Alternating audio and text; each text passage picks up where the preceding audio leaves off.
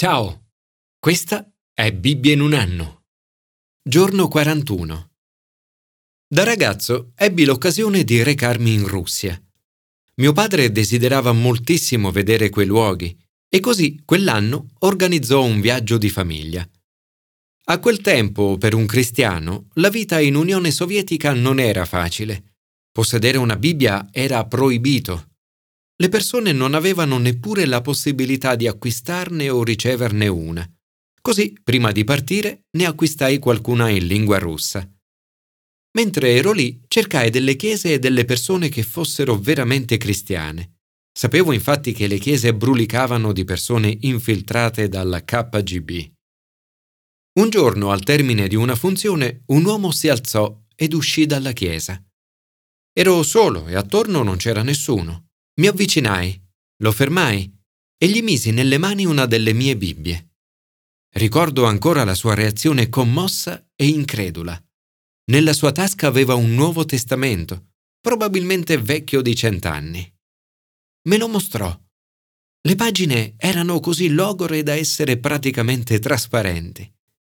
Quando si rese conto di aver ricevuto un'intera Bibbia, esplose dalla gioia. Non parlava inglese e io non parlavo russo, ma ci abbracciammo. Nel lasciarci era così felice che saltellava dalla gioia.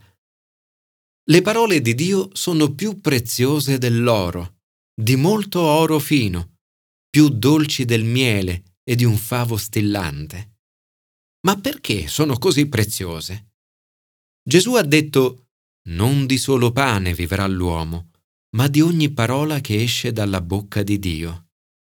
Nell'espressione originale esce dalla bocca di Dio significa esce continuamente dalla bocca di Dio, come un ruscello che sgorga, come il getto di una fontana che non si ferma e non è mai statico. Dio comunica continuamente con noi. Lo fa principalmente attraverso le parole della Bibbia, parole che cambiano la vita. Commento ai sapienziali lasciarsi trasformare dalla parola di Dio. La parola di Dio ha il potere di trasformare la vita delle persone e tutti ne abbiamo bisogno. Nelle situazioni della vita la Bibbia ti dona consiglio e sapienza, nei momenti di sconforto ti offre sostegno e coraggio, nelle decisioni ti guida. Davide ovviamente non aveva con sé tutta la Bibbia, ma aveva la legge, la testimonianza, i precetti, e il comando del Signore. Nel Salmo queste parole sono descritte come perfette, limpide e preziose, parole che producono effetti. La Bibbia infatti 1. rinfranca l'anima, 2. rende saggio, 3. fa gioire il cuore, 4. illumina gli occhi, 5. porta grande profitto. Leggere la Bibbia è un'attività emozionante che si completa nella preghiera. Leggerla solo per conoscerne i contenuti è troppo poco, perché la Bibbia è Dio che parla. È un processo a doppio senso. Ecco perché ogni sezione di questa Bibbia in un anno si conclude sempre con un commento e una preghiera, per cercare di capire ciò che Dio vuole dire a me e a te attraverso la sua parola. Nel Salmo di oggi, Davide passa direttamente dall'esaltare le virtù della parola di Dio alla preghiera, una preghiera meravigliosa che oggi voglio fare mia. Signore, assolvimi dalle colpe che non vedo. Anche dall'orgoglio salva il tuo servo, perché su di me non abbia potere. Allora sarò irreprensibile, sarò puro dal grande peccato ti siano gradite le parole della mia bocca, davanti a te i pensieri del mio cuore. Signore, mia rupe e mio redentore. Commento al Nuovo Testamento. Lasciarsi guidare dalla parola di Dio. Gesù conosce bene le scritture, le ha sicuramente studiate con molta attenzione. La sua vita è interamente plasmata dalla parola di Dio. Nel momento del suo arresto Gesù sa cosa sta accadendo e lo sa dalle scritture. I suoi compagni cercano di ribellarsi, ma lui dice Ma allora come si compirebbero le scritture, secondo le quali così deve avvenire? E alla folla spiega che tutto questo è avvenuto perché si compissero le scritture dei profeti. Sono le scritture a dare a Gesù la capacità e la forza di affrontare slealtà, abbandono e false accuse. Con il suo comportamento Gesù ci offre un esempio di come affrontare queste cose nella nostra vita. 1. Slealtà. Giuda finge di esprimere il suo amore per Gesù con un bacio, mentre in realtà lo sta tradendo. Il traditore si avvicinò a Gesù e lo baciò. È stato il suo ultimo atto sleale. Gesù sa esattamente cosa Giuda sta facendo ma nonostante questo lo chiama amico. Noi possiamo essere sleali con Gesù, ma lui rimane fedele a noi. 2. Abbandono. Tutti i suoi amici lo abbandonarono e fuggirono. Stare vicini ad una persona che sta vivendo un momento di gioia, un matrimonio, la nascita di un bimbo, un esame andato bene, è facile. Ma stare vicini ad una persona che sta soffrendo è diverso. A volte non si sa cosa dire e la tentazione è di far finta di nulla e abbandonare quella persona. Si dice, quando nella tua vita le cose non vanno bene, i tuoi amici scoprono chi sei. Quando le cose vanno male, sei tu che scopri chi sono loro.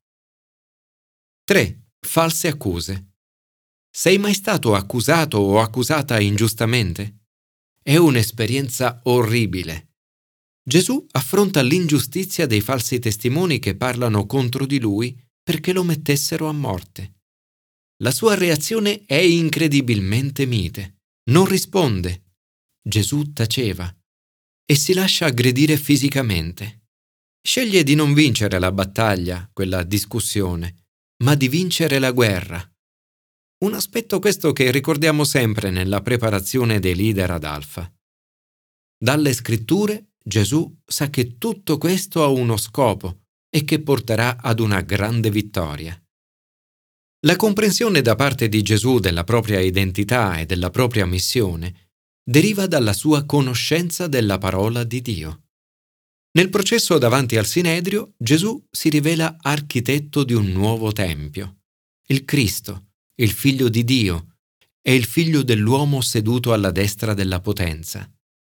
Da vittima in difesa, Gesù si presenta con autorità e potere. Attraverso il termine figlio dell'uomo, Gesù cita Daniele, interpreta il brano di Daniele come una promessa messianica su se stesso, ad indicare la sua prossima sofferenza, la sua rivendicazione e la sua autorità data da Dio. I giudici non riconoscono l'autorità di Gesù. Da giudici diventano così imputati non riconoscono Gesù. Anche noi, come loro, un giorno saremo sottoposti a giudizio e dovremo prendere una posizione chiara su Gesù. Signore, aiutami a seguire l'esempio di Gesù, meditando le scritture e applicandole alla mia vita. Commento all'Antico Testamento. Obbedire alle parole di Dio. Mosè ed Aronne ascoltano le parole di Dio e fanno esattamente ciò che il Signore comanda loro. Il faraone fa esattamente l'opposto.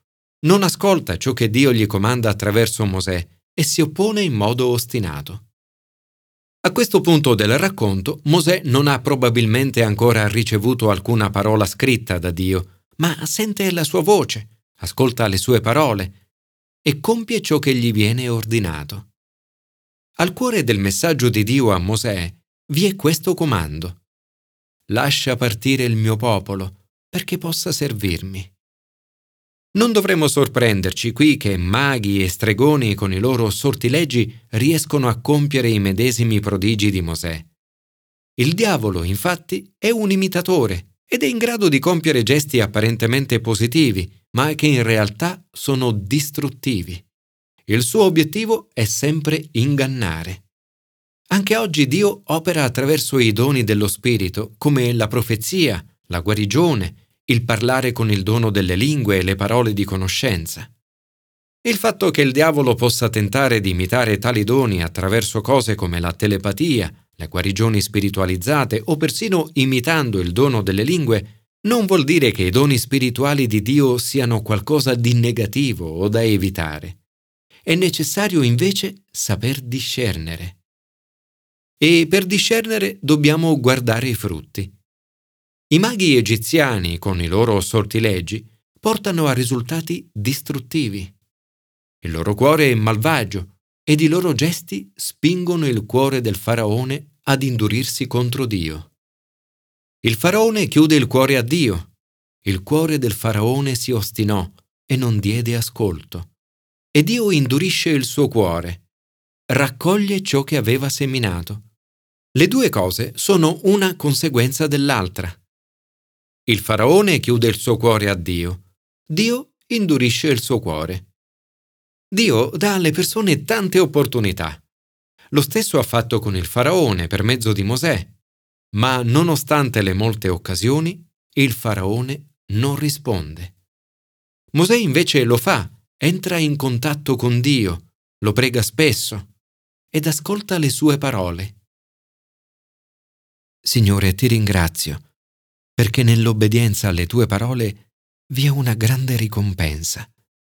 Aiutami oggi non solo ad ascoltare le tue parole che cambiano la vita, ma anche a metterle in pratica.